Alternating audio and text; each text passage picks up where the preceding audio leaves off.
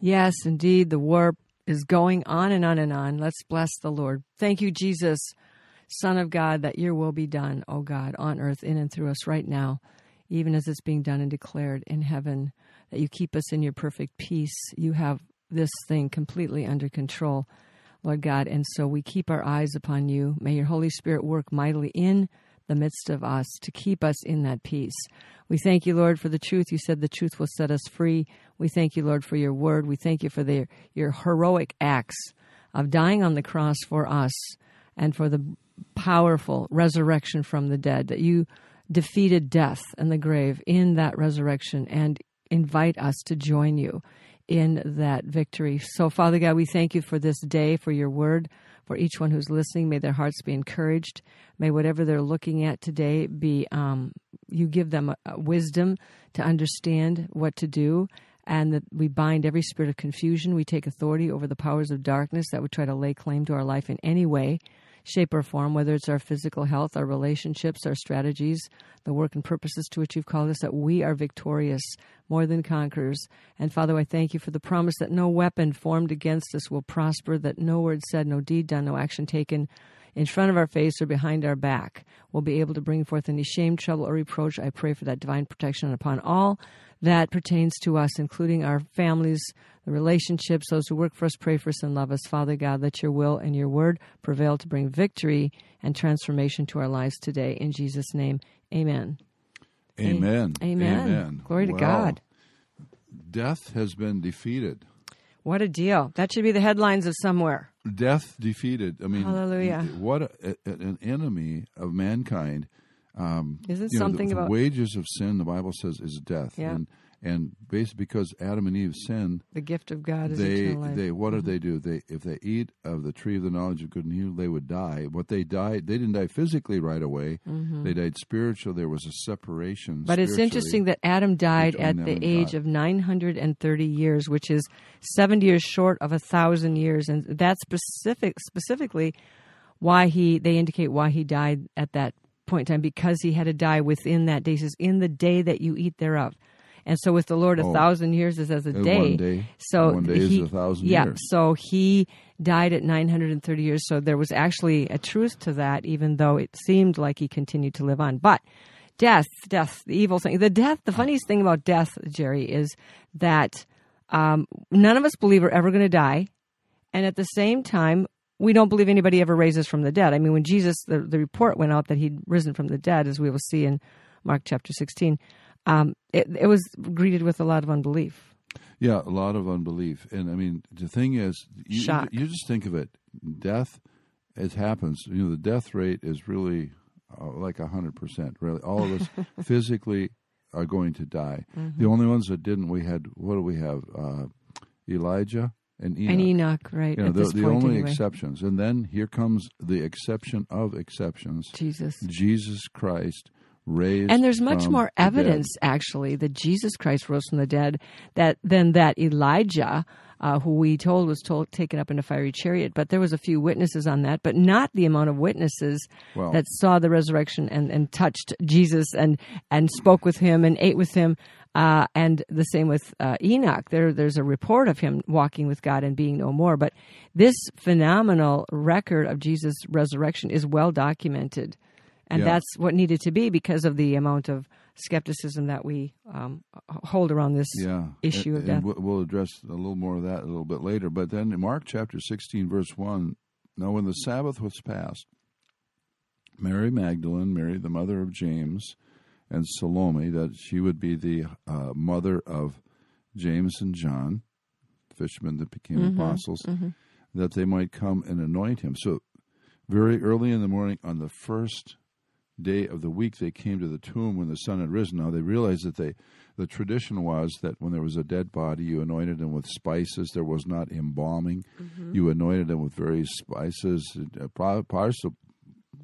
partly, I think, just to kind of cover up the odor of the of the decaying Well, body. it's all but, it's a little bit that they could do to keep this right right they're coming they're doing what they could in devotion to jesus Right. okay Right. and we know uh, the body of jesus though did not see corruption it did not begin to decay, Mm-hmm. Decay. even though he was in the grave for you know three, Three days and three nights. it's- So when they came that morning, why they had come early in the morning at the break of day, you know, the sun had just cracked, I'm sure the, the surface of the, the horizon, because th- there had been such a hasty um, uh, burial or putting together of the spices that, that the night, the, the um, on Friday evening, uh, because of the fact that it was the day of the preparation they were going to have. The next day was the Sabbath, and it was also uh, the second Paschal day of the seven uh, days, I think, of the feast and the way the offering and all these very, very super, super spiritual, holy, you know, uh, solemn day. The day it was so solemn, it required that there be nothing left from the day before that had to be done. It had to be all taken care of. Well, it's like you just well, had to wrap it all up. And so they actually, when Joseph of Arimathea came to beg the the body uh, from Pilate, Joseph of Arimathea was one of Jesus' secret disciples. But at this point, he got bold and he went there. And he was a wealthy man, and so he had the means of, you know, if he had to, probably give some money for this to be done. I don't. There's no indication that he did. right Um, and then he was joined later on, just shortly thereafter, with by Nicodemus, the other secret uh, uh, the follower of Jesus Christ, was part of that uh, elite. And they began to um, quickly, um, you know, do the work. It doesn't indicate that there were any women there at the time. It doesn't. Indi- I mean, Mary and, and the various ones were watching from afar, it, but they didn't and their hands weren't um, working with this project at the time, and so that's why Mary and uh, the various ones came in the morning because they hadn't. They wanted to make sure the job was done right. Although I don't think they were thinking because of the fact that who's going to roll away the stone. Right, they weren't thinking about that great uh, obstacle. And you think of Joseph of Arimathea, who is a member of the Sanhedrin, Mm-hmm. uh, very wealthy. You know, he's he's kind of taking his life in his hands by saying, Right. Mm-hmm. I want the body of Jesus." And it's like, Right. you want the body of Jesus? You're standing up now for a dead man. You know, I mean, it's like Standing okay. Mm-hmm. up for a dead man that was despised and rejected by the crowds. Well, if you look at it, if you look at the this, other religious leaders, this is well. probably the saddest, the lowest point uh, of the whole story because here uh, we have Jesus dead. And um, everybody had hoped that somehow he'd come down from the cross, whether they're catcalling to have him do that or they just wanted to see another magic show, magic trick show, whatever. But, here we have the truth. There's there's this the moment. There, this he's dead. The water came out of the side. Um, uh, the, along with the blood. There's no nothing more there, and and yet um, they they are brave, and they at this point, even in that low point, are coming forward to say, "Yeah, we're standing with Jesus. It doesn't matter, you know, even even if he's not alive to defend us, we're going to take our chances, so to speak." and do do what we can. Yeah. And, and says they looked up, uh, verse 4 of Mark 16, they saw that the stone had been rolled away. So they're thinking, okay, who's going to roll the stone away from us? Like, well, that's one little detail. I mean, a huge detail. that uh, uh, huge obstacle, but they looked up and they saw the stone had been rolled away, for it was very large. Um, and it was probably pushed down uh, kind of a rounder or more like a um, flatter, rounder stone that had been. They they put them down kind of in a like a little groove that went downhill. The stone, yeah, The stone, so so it Lodged in there. it was lodged in there, I mean, it in. like it wasn't going anywhere. Mm-hmm. But entering the tomb, they they they saw a young man, verse five, clothed in a long white robe, sitting on the right side, and they were alarmed. I mean, this obviously is an angel of Mm-hmm. God in, in in coming in human form, which is uh, quite a common uh, form that angels will use at times. Mm-hmm. But he said to him, "Do not be alarmed. You seek Jesus of Nazareth." Who is crucified? He is risen. He is not here. See the place where they laid him. You know, in, in, in another um, one of the other uh, gospels there's of course matthew 28 uh, and uh, luke 24 john 20 also give accounts each of them some include some of the same details, and some of them include additional details. Uh, they, said, "Well, why seek you the living among the dead?" And they, they're like, "What?" Yeah. He says, "You see, he is risen. He's not here. See the place where they laid him." So here, here is in, in the appearance. Well, they haven't they Well- haven't seen him yet. They've just seen that, Right. They've heard, the that he angel. And you know, let's let's talk for a second about hearing or seeing or having a vision or an experience of a of an angel or an other uh, dimensional being encounter with this in this case was an angel. Sometimes angels make themselves easily um, they they obscure themselves and become look like a, a just someone dressed in our clothing and walking on our streets and and appearing to be old or young, but someone who is not scary or someone who's come to give us help in some sort of way. Many people have had angels intervene in their lives uh, in critical moments. But here we have um, this beau- beautiful, beautiful um, man, it looks like, angel. Um, I don't know if he had wings or not, it doesn't indicate.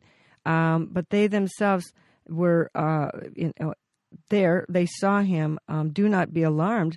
You seek Jesus of Nazareth. Um, who was crucified. He is risen. He's not here. See the place where they've laid him. It's like this this angel had watched every every moment of this whole drama unfold. He knew about the crucifixion. So the angels were watching, even as Jesus was being nailed to the cross, humiliated, poked with the spear. The angels of God were all uh, watching. They were uh, one, you know, uh, of aware of completely what was going on. In Matthew 28, we get more details about how the stone was rolled away. Uh, you know, it talks about Mary Magdalene and the other Mary come to see the tomb. Course, Salome was there.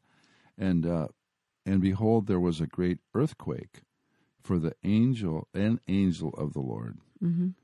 In other words, the angel of the Lord really refers to Jesus before he became human, uh, for the most part in, the, in Scripture. But it says, For an angel of the Lord descended from heaven, came and rolled back the stone from the door and sat on it. And his countenance was like lightning, and his clothing was white as snow, and the guards shook for fear of him and became like dead men. You remember that uh, the governor Pilate had put his seal on it. On the on the Uh, uh, stone. uh, in other words, it was probably like a wax seal, Mm-hmm.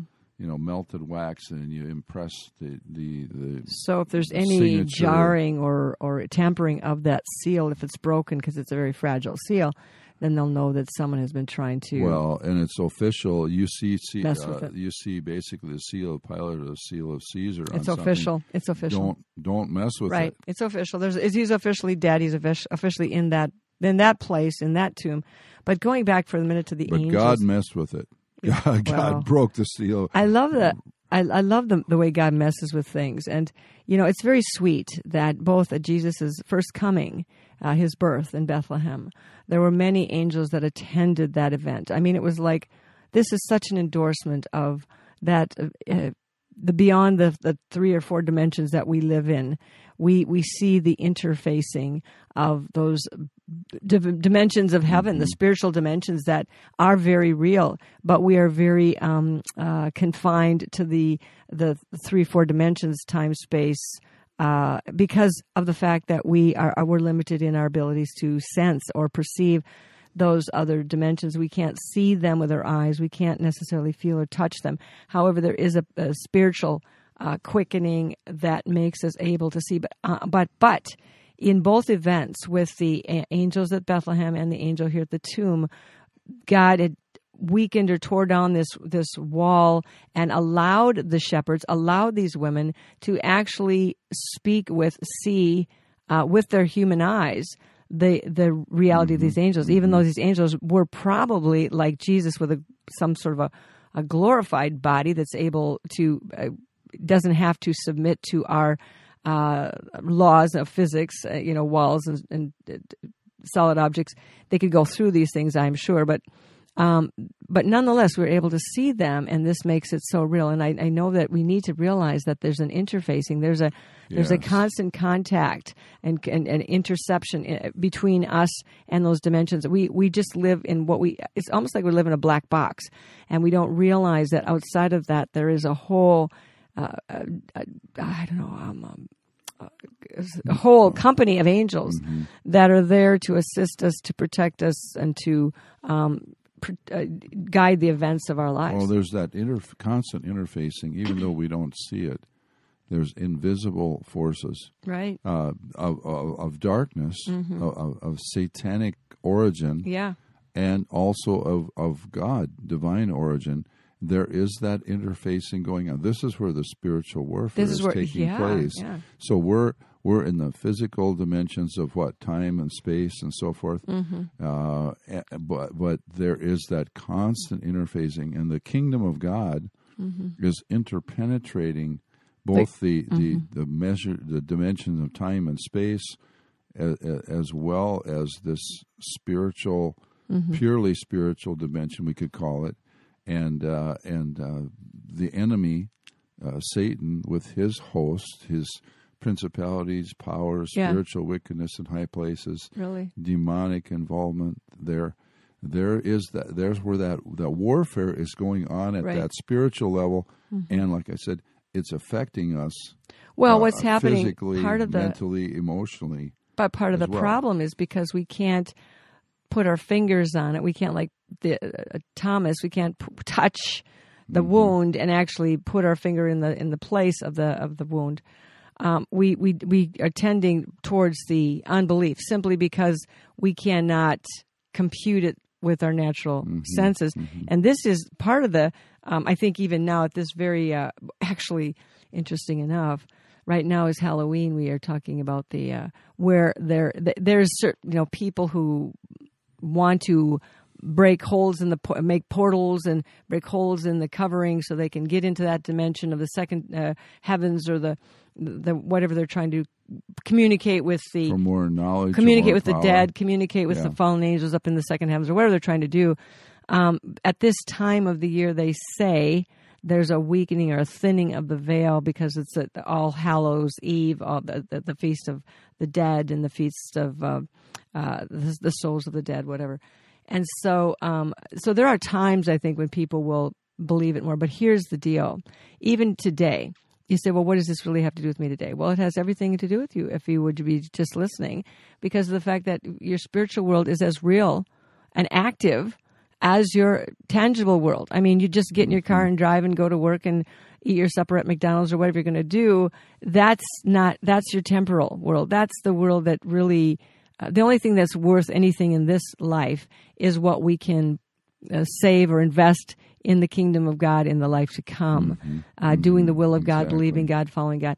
But now, but we have people who are very intrigued with this other dimension, and a lot of times they'll get into the dimension with the assistance of dark spirits, black spirits, evil spirits, the kingdom of darkness, and they'll be able to um, uh, receive some semblance of temporary power uh, to do this or to do that, and, and to, to show all these magic tricks and to make people believe, like through witchcraft, that they have all these powers.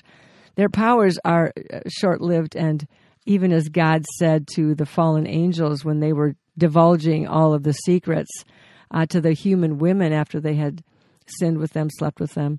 God says in Enoch uh, towards the end of the discussion, he says, "Yeah, he says you were there at the beginning and you you thought you saw everything that I did." He says, "But you didn't basically you you only got the worthless secrets. You only got the ones that really don't count." So when Satan is trying to recreate the enemy is trying to recreate things. He actually um, is using the worthless secrets, the ping, the things that are going to not work uh, towards the end.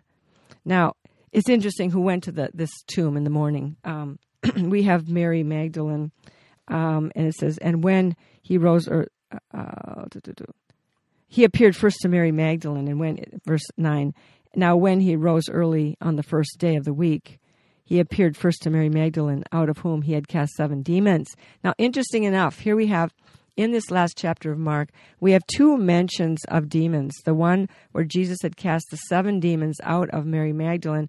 Now, think about this. Can you imagine what this woman first looked like when Jesus ran into her? She probably was some sort of a crazy, insane hag or some sort of a seductive. Uh, I don't know.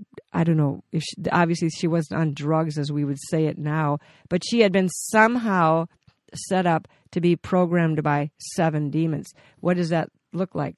Yeah, well, you know, another thing too is, I mean, she's not necessarily an older person. We don't know. No, I think I can see. have been a I see her as person. kind of pretty, younger, maybe in yeah, her yeah. twenties, thirties You know, max. uh, whether because she was, you know, sexually promiscuous or wh- how But she seven got into the demons. seven demons. So now, did he?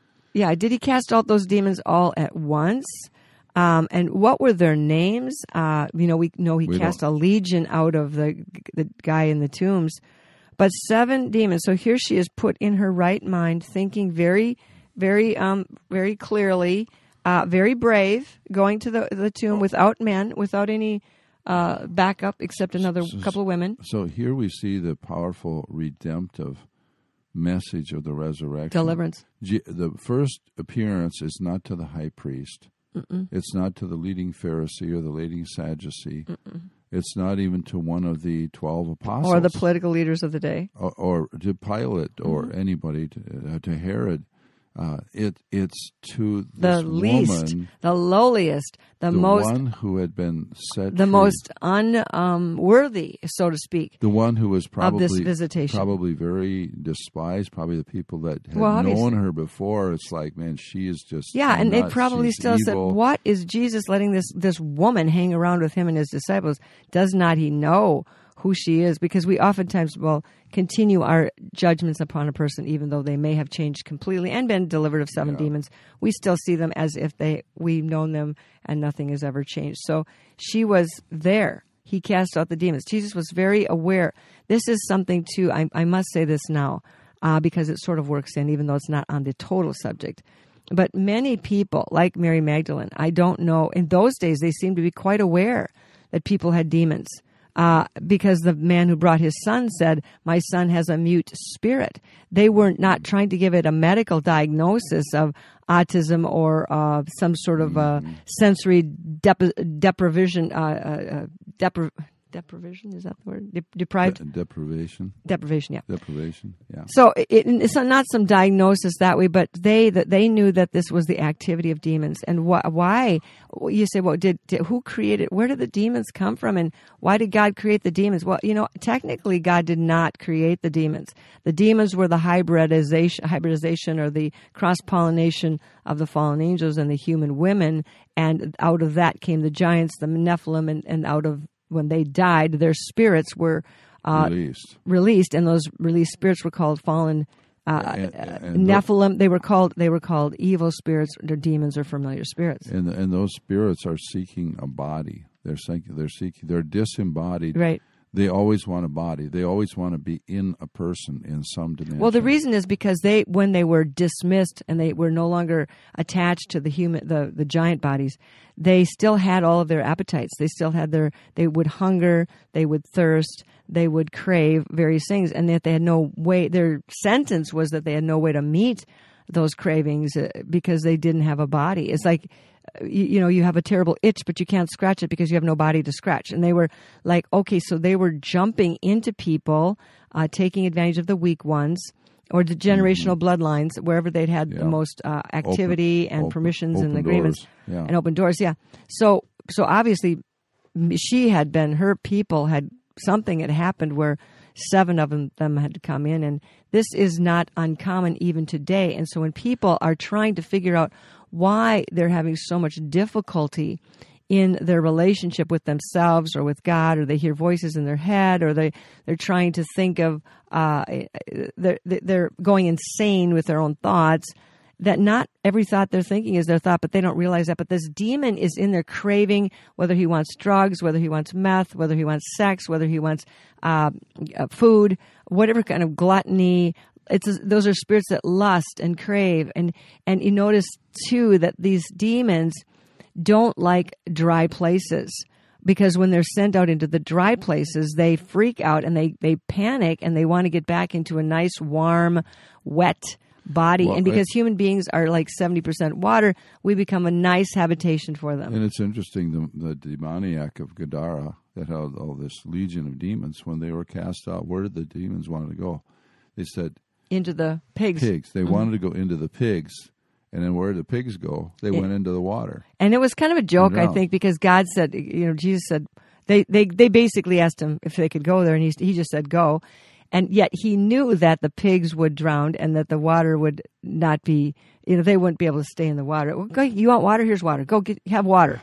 Be be drowned, but they didn't drown. No, of course Obviously, not. they fled and they went back They to drown the pigs, and then and they it's also going. interesting that the demons have a demonic intelligence because when one is cast out, as it says in uh, several of the Gospels, seven others get, get together. They put their heads together. They have a demonic intelligence. They come. They're going to p- party together, put their powers together, put their uh, whatever distractions and insanities together to go into that person. And so the last state of the man is worse than the first. And that's why when people get delivered, it's imperative and very important that they begin to fill up that place with the Holy Spirit, with the Word of the- God. with the Word Mhm. of God, with Yep. the Holy Spirit, and with discipleship. And so when people are delivered, like Mary Magdalene, for example, she followed hard after Jesus. She was, you know, not in love with him, but she was. He was her life at that point, and as were he was the life of everyone. Mm-hmm. Um, they the more they followed him, the more they were filled with his.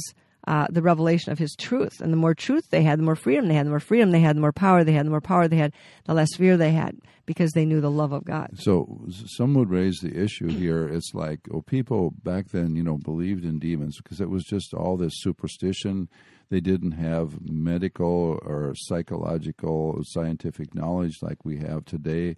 So some people just totally dismiss those and and, and Well- Mm-hmm. give names for you know physical diseases, physical syndromes, which that sort of distracts us from the Yeah. true root. Because, because actually, back in the day of Jesus, they didn't have all these sophisticated medical tests and instruments and um, whatever you you know Mm-hmm. MRIs and things. But so everybody, and you look at the context of where Jesus, where he came, when he came, the time uh, on earth is history when he came. He came when the, the earth was filled with, filled with literally every other Filled nation, every other country, every other nationality, every other people group. All worship demons. They all worship demons. Why did they worship demons? Why did they all worship demons except Abraham's family? Because Abraham's family was called out of paganism, out of the idolatry by God, and he became the father of the Hebrews, the father of those who would be uh, the family of Jesus Christ. He- His generational bloodline would come through Abraham.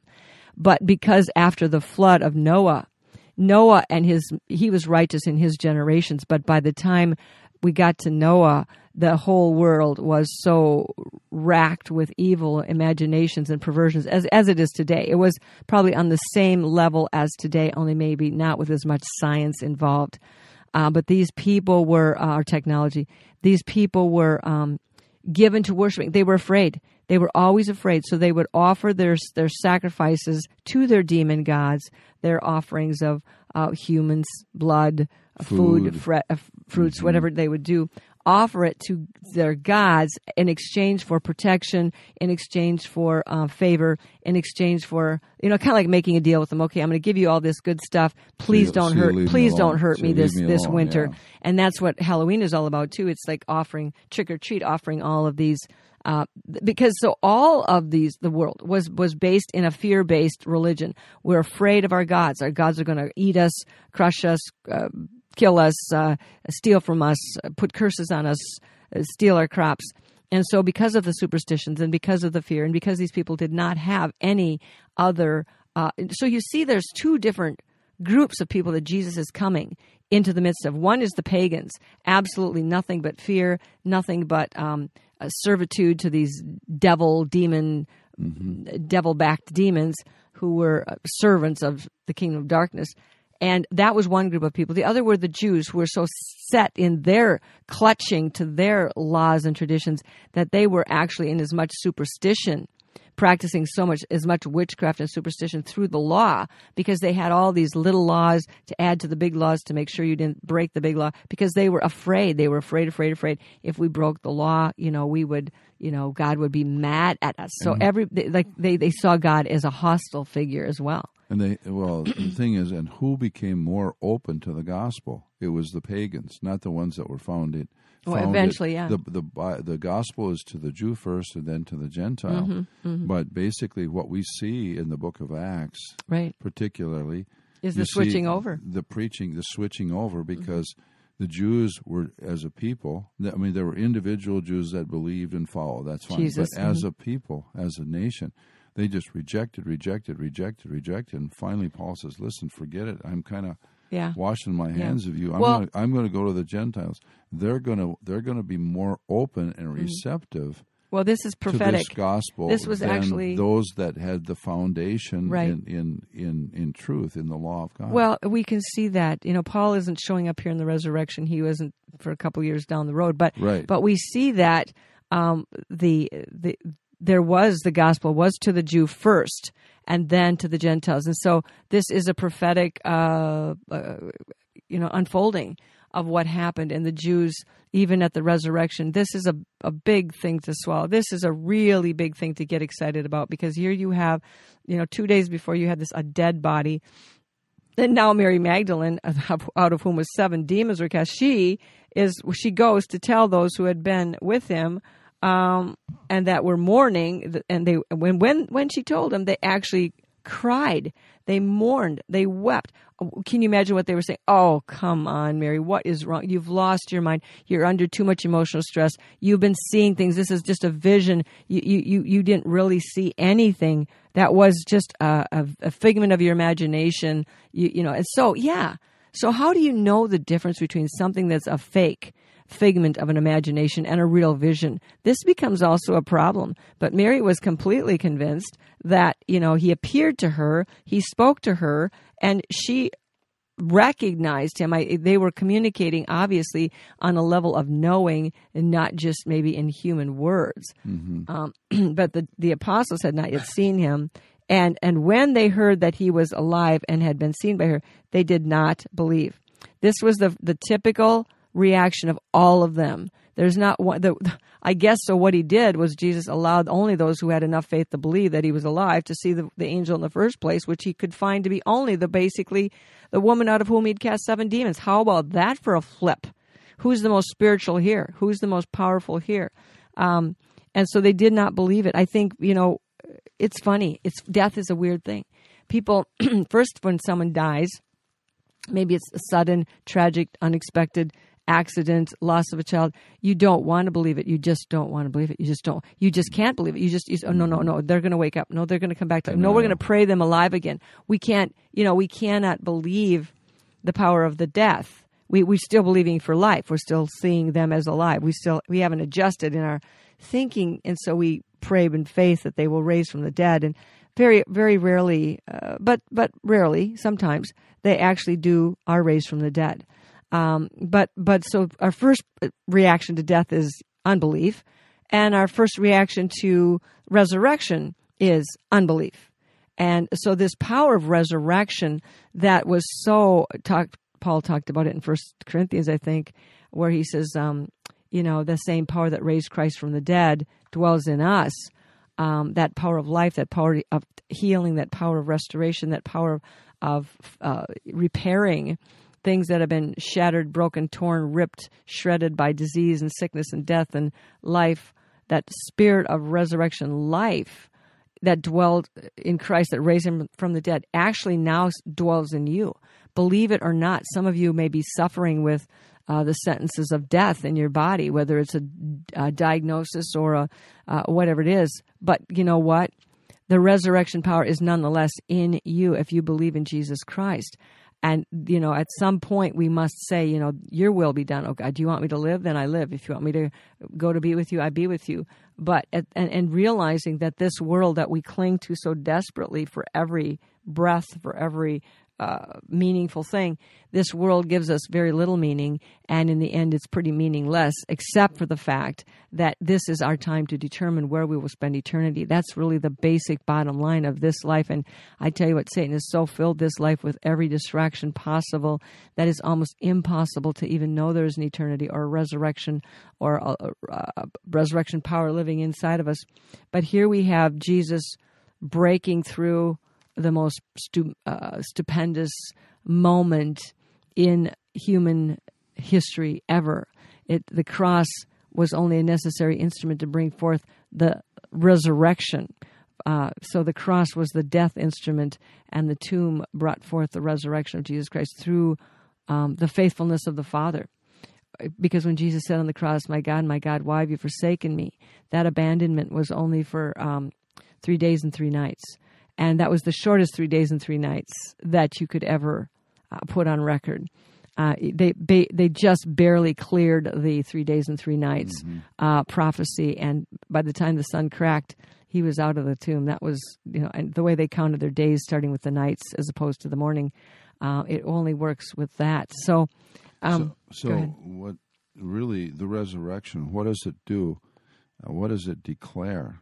And it's Romans one, um, one through mm, six. He says, "Paul, a bondservant of Jesus Christ, called to be an apostle, separated to the gospel of God, which he promised before through his prophets in the Holy Scriptures concerning his Son, Jesus Christ, our Lord." who was born of the seed of David according to the flesh, and declared to be the Son of God with power according to the Spirit of holiness by the resurrection from the dead.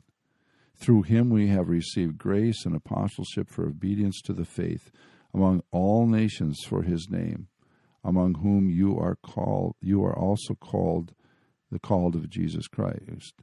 So basically the resurrection declares it is the proof. It, it it's the stamp of approval. It's the declaration that he really is the son of god mm-hmm. The resurrection all these religious leaders of the past they're dead and gone there's none of them have been raised from the dead jesus christ is just another just is not just another religious leader he is truly the Son of the living God. And you, you mentioned, Marjorie, you know, the witnesses uh, of, of the resurrection. You have uh, uh, Mary Magdalene was appeared to. And then the apostles, they talk, they go and talk to the 12. They're afraid, they're mourning. And then Jesus steps in there and appears to them himself. Just kind of, the doors are being shut. He just, right there, he's there in, in the room and they see and they believe. And then there's the Emmaus disciples. The, well, speaking two- of the Emmaus, hold on. That's where we get this verse where he says, um, uh, it, verse 12, and after that he appeared to in another form to, two, two of them, them. as they walked and went into the country. That country was told us, we tell, and Luke tells us what that was. It was uh, Emmaus. They were on their way uh, to Emmaus. Um, it says, Now behold, verse 13 of Luke 24. Two of them were traveling that same day to a village called Emmaus, which is about seven miles from Jerusalem. And they talked together of all of these things which had happened. Now, that's interesting that they are on the same day. Well, that would be, that actually isn't the Sabbath, that's Sunday, so they're okay. Uh, I was going to say they're walking too far on the Sabbath, but it's the next day. Uh, which what had happened? So Sunday for them was the first day of the week, and so it was while they conversed and talked, they and reasoned. I think that's a very interesting word. That Jesus Himself drew near and went with them in another form, obviously the form of a, a traveler, and they and their eyes were were restrained so that they did not know Him. And He said to them, "What kind of conversation is this that you have with one another as you walk and are sad?" So he noticed that they're sad they're you know still trying to figure this out then one whose name was cephas answered and said are you the only stranger in jerusalem and have you have not known the things which have happened there in these days? And he said to them what things? As if he doesn't know. And they said to him the things concerning jesus of nazareth of whom was a prophet mighty indeed and word before god and all people and how the chief priests and our rulers our rulers can you imagine how betrayed they must have felt delivered him to the condemnation of to to be condemned to death and crucified him but we were hoping that it was he who was going to redeem Israel. Indeed, besides all this, today is the third day since these things happened. Yes, and certain women of our con- company who arrived at the tomb early astonished us when they did not find the body, and they came saying that he has also that they had also seen a vision of the angels who was said to he was alive and certain of those who were with us went to the tomb and found so they're telling the whole story from their point of view mm-hmm.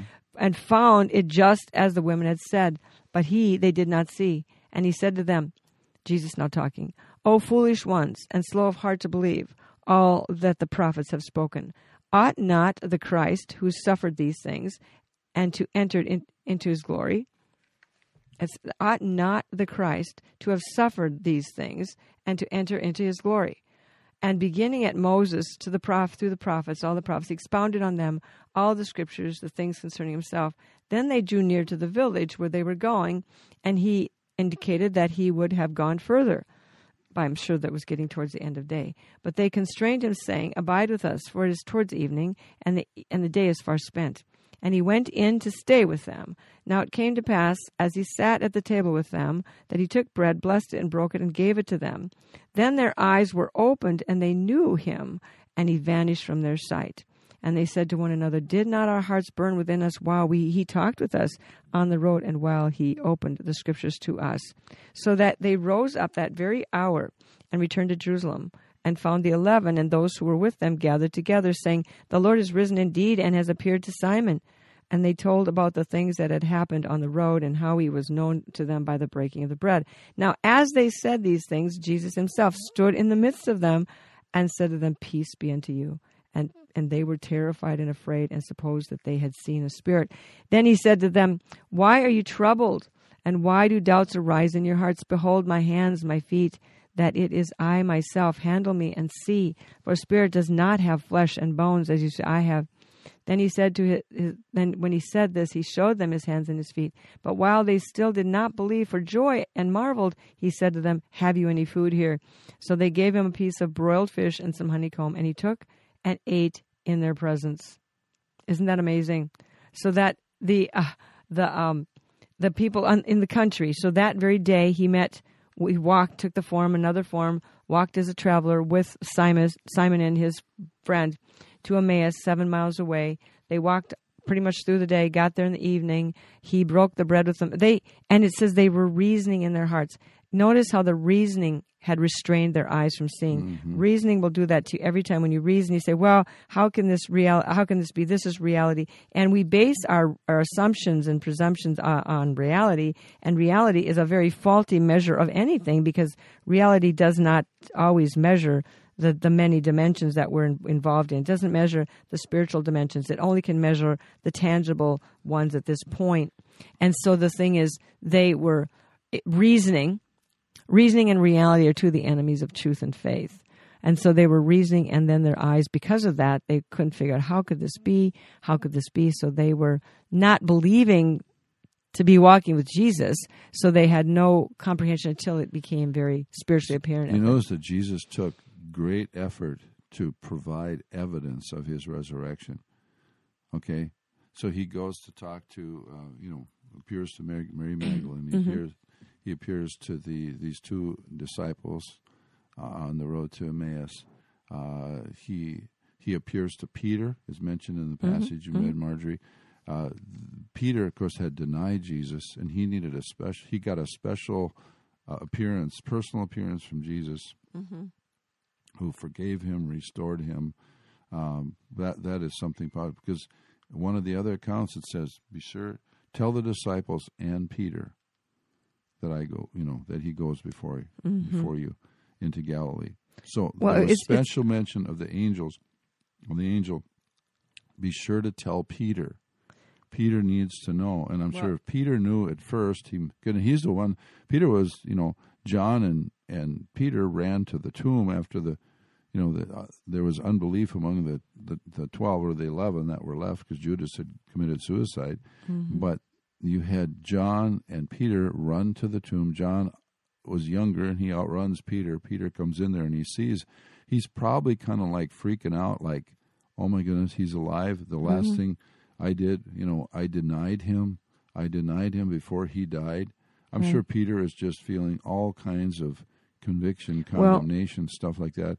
So it's hard for him to fully rejoice. But, but nonetheless, he, he had eventually, before this appearing, had rejoined himself to the group. He was in the group, yeah. Because it says in 14 of 16 of, of Mark, afterwards he appeared to the 11. This afterwards is, is, is the what we're talking about in Luke.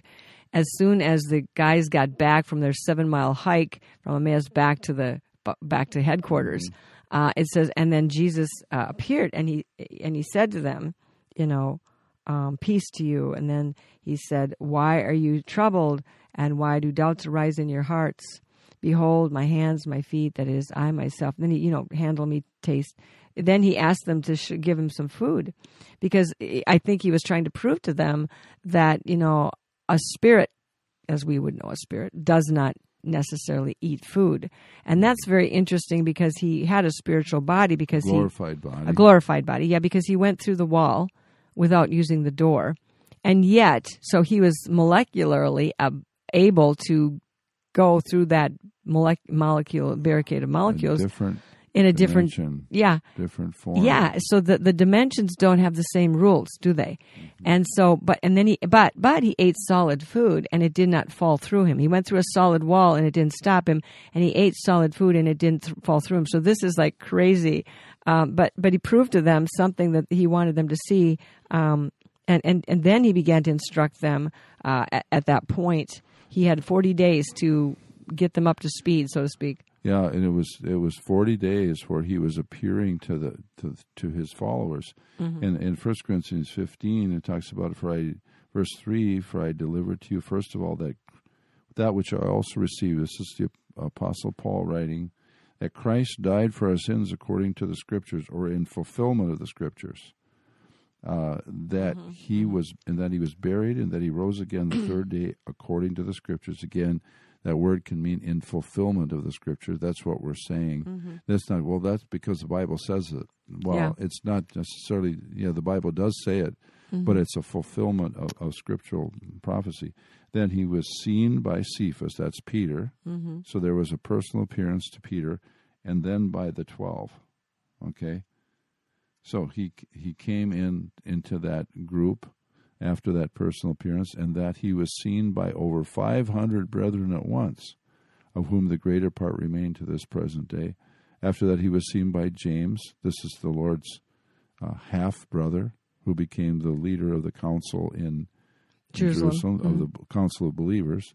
Then by all the apostles, and last of all, he was seen by me also as one born, out, born of out of due time. So he Jesus made that appearance to, to Paul, as Paul well. on the road to Damascus. Although at that point Jesus had already ascended into heaven, so this was a you know a This was- special yeah, appearance, so to was a- speak. A, special. Um, but so going back to Luke for a minute, um, so he's in this room with the men. With the men, they've just you know he's trying to convince them he's real, and then he said to them, "These are the words which I spoke to you while I was still with you, that all the things must be fulfilled which were written in the law." Of Moses and the prophets and the Psalms concerning me, so all the things were fulfilled, even the even to the detail of his bones not being broken, um, the Paschal Lamb's bones, in, in, even in the Passover, and, and Moses' first night in the Passover, the lamb was not, the bones were not to be broken. And- And, and- so this was a type that fulfilled and carried through all the way to the Lamb of God. And this was unusual because usually, if they wanted to hurry up and get the bodies off the cross, they would just, you know, it would it was just part of the part of the process. You just broke their bones and and ended their lives quickly, and that was the end of that. yeah. Um, yeah. So he, he his that was he was an exception there as well. But he says these the words of the written in the law, the prophets, the psalms concerning me. But the prophets and the psalms, the law of Moses was also now being uh, updated, uh, rewritten, uh, uh, updated. I guess is a good word into the the new law, which he gave them also at the Last Supper, John chapters 13, 14, 15, 16. The new commandment I give unto you uh, that you love one another. And so this fulfills all the law. And he opened their understanding that they might comprehend the scriptures. They oh, he oh this is a special thing that has to happen. People have got to have uh, this special opening of their understandings, or they plain old just don't get it. Um, they don't get it. The you know we're so some people are so open to the paranormal and the weird and they're pressing on to find some hidden truth and some occultic knowledge some forbidden knowledge somewhere in some uh, taboo uh, you know ritual uh, some demonic uh, in, incitement enticement allurement seductions, baited tricked into these cooperations with satan. But here we have to have a special basic uh, revelation of Jesus Christ. And so he opened their understanding that they might get it, comprehend the scriptures. And this is where, like I said, we have to be comprehending the scriptures, really getting into the Bible, really understanding what it's meaning, that it's really relevant to you, that it really pertains to you, that it's a personal letter to you about God's love for you and can be read as a personal letter to you. If this isn't personal to you, if it isn't just for you, it isn't just between you and God, and it's it's for you, and you don't get that part. It's just a group mentality. It's a group think. It's a beehive mentality. Everybody goes to church. Everybody claps their hands. Everybody sings a song. Everybody puts money in the offering. Everybody acts like a you know like a what do they call it, a beehive mentality or something. That's not what it's meant to be. It's meant to be an individual walk, an individual uh, relationship with Him.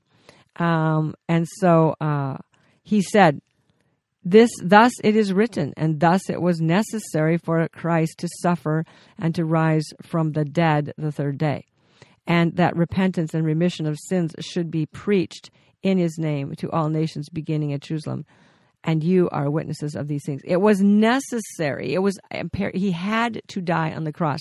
You say, well, why, why, and why did this have to be the extreme measure of such a, a terrible thing that the the Son of God had come from the heavens to the earth, become a man, take up his uh, earthly life among us, and be sacrificed, die in our place, die. It was necessary why couldn't the law just make it okay, like everybody be good enough to get to heaven and that be the simple end of it? Because nobody could be good enough because Satan was going to make sure that everybody would break the law. So God, and besides, the law, the, the, the soul that sins shall die. That was, that was the um, demonic, you know, okay, you know, God gave life, Satan gave the prescriptions for death. Okay, if they sin, they die. And Satan knew everybody was going to sin. So he knew basically everybody was going to die, and he had a right to have everybody because they sinned. And so there had to be a, a, a reparation or a, uh, an answer to that sin, and that was death for death, eye for an eye, tooth for tooth, life for life, blow for blow, and death for death. So the death that had to be died to uh, co- compensate for the, the requirements uh, that sin required, which was death. Sin required, wages of sin is death. That, that if you sin, you die. But Jesus intervened, and that was why it was necessary for him to stand in our place. He took, so to speak, he took the death sentence for us. He stood in our place. He he pushed us aside and he stood in our place and he became our sacrifice and our life salvation. So he says, and why did I do this? And what do you need to do now? You need to teach people, t- tell them about repentance. Repentance. Jesus and John's message was basically both exactly the same words John the Baptist said Repent, for the kingdom of heaven is at hand. Jesus' first words out of his mouth were exactly the same. Repent, change your mind, stop believing the fairy tales, the paganism, the lies, the concoctions of legalism, law, death, demons, devils. Stop following those demonic dead end pursuits of eternal life because they will get you in the end and you will get nowhere but to hell. There's a lot of people going to hell right now. You know what? There's a whole, and I'm not sure they're all people. They look like people for the most part. But there's a lot of people out there seriously. God is not is not willing that any should perish, but that all should come to repentance. But there are a lot of people right now that are making choices that that give God no choice. God is not going to force anybody to go to heaven. And if you hate God and if you hate life and you hate you know innocent blood if you hate those things and you want those things you use those things to uh, enhance your power to hate God and you're so deceived, you still think you're doing God a service by killing all these people, you are in a double deception. But the thing is that there's a lot of people out there who the fruit of their life, Jesus said, by their fruits, you're going to know what you got here. By their fruits you shall know them. And the fruit of their life is is not anything that's that's worthy of heaven. They can't go there unless they repent. Repentance is always an option even to the very last minute, repentance is an option if you still have your mind with which to repent. So he said, repent for the and, and preach the gospel um, and remission of sins that sins can be forgiven. Preach it in my name to all the nations, even starting at Jerusalem, and you will be witnesses of these things. Be, then he says, Behold, 49 of Luke, I send you the promise of my Father upon you. Tarry in the city of Jerusalem until you be endued with power from on high. He said, Go get back up into the upper room. Basically, stay there until you get the Holy Spirit. I will send him.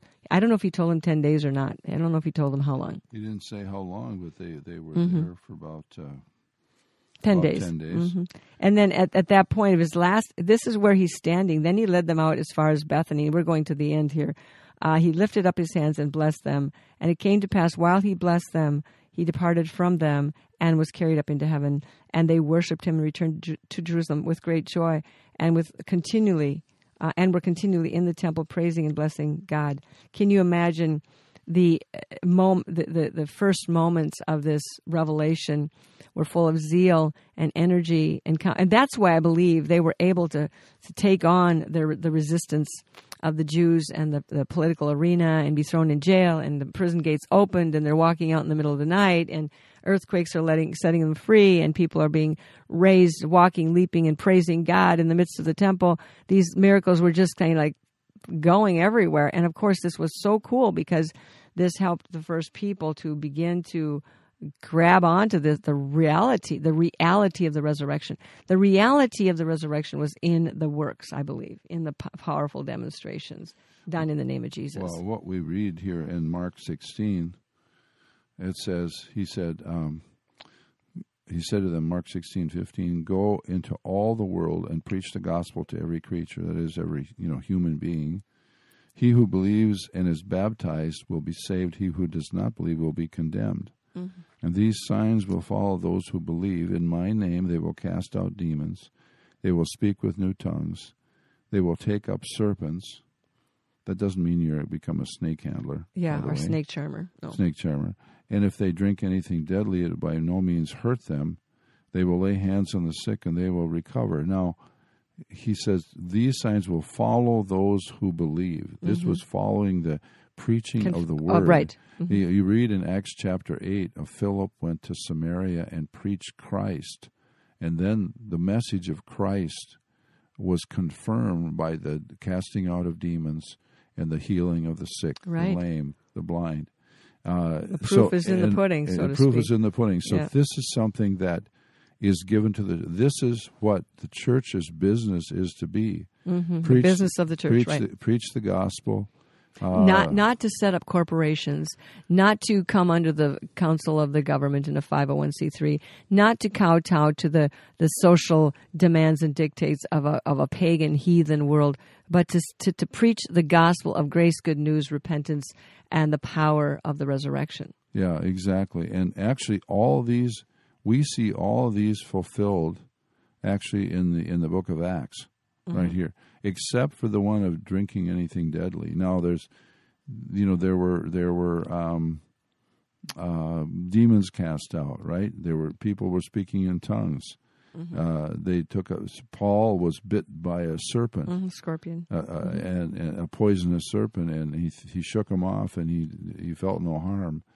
Uh, I know of a pastor that was poisoned mm-hmm. in Africa and lying, dying in the hospital. Dying in the hospital. his, esophagus, his esophagus was all burned up, and actually, his testimony is that Jesus appeared to him in the room and healed him. And in a day or two, he walked out of there, and he's fine and healthy, and continuing on with a great ministry over in East Africa. So. Um, they will lay hands on the sick and they will recover. So, Amen. This is a this is a wonderful promise. This is where we need to we need to be. This is where we are if we will so explore it. And you know, he said. Then he says. So then after that, the Lord spoke. What spoke to them? He was received up into heaven. This is the same passage repeated in Mark that we just read in Luke. Uh, and sat down at the right hand of God. And they went out and preached everywhere, the Lord working with them and confirming the word with the accompanying signs. Amen. So the the key here is Jesus said again, uh, in Matthew in Matthew chapter seven, by their fruits you shall know them. So the confirmation of the true gospel, as opposed to the many counterfeit lookalikes that are preached from pulpits and and and staged in churches and uh, with much pomp and circumstance that the true gospel of Jesus Christ is boots on the ground, and the fruit of it is what we're seeing here the healings, the re- resurrection from the dead, um, the preaching, the good news, the salvation, the deliverances. In the, in the middle of that, uh, verse 20 of Mark 16, the Lord working with them. Yeah. Okay. Mm-hmm. Paul says we're laborers together with, with God and confirming the word, the word of the gospel, the word mm-hmm. of the mm-hmm. resurrection, the word of Jesus through the accompanying So if signs. you're if you want to know your church and and what you got going there, we are all you got to do is look at the fruit, look at the fruit, look at the fruit, look at the fruit. The fruit of the lives of the individuals, the fruit of the lives of the group as a whole, and we can tell what manner of uh, root, what manner of covering what, what's the origin of this thing. Father God, we thank you so much for the revelation of your power, your resurrection, your truth the resurrection power in your relationship with us individually. May this become truly the great awakening that we are crying out for in these days, that you will reveal yourself again personally as you did back then to your disciples, the last end days disciples, that we are the ones who stand uh, looking up. Uh, for our redemption draws nigh. And we thank you, Lord God, for the true revelation of Jesus Christ to um, uh, expose the counterfeits to expose the, the charlatans, those who are pretending to purport a gospel that they claim to be yours, which is no power. So, Lord God, we again pray for divine protection upon those who are being caught up in the confusion and the swirl of, of that demonic confusion all about us, and that you will stand with us and, and we will stand, and having done all, we will stand. Thank you, Jesus. Thank you, Lord, for each one that's hearing today. Just pray that there would be that special revelation of the risen Savior, that special understanding, a, a new opening of the Scriptures, a new uh, understanding of your word and who you are, Lord. Mm-hmm. Spirit of God, do that in everyone that's listening today. In Jesus' name, amen. Amen. God bless you. I have an emergency. What is your location?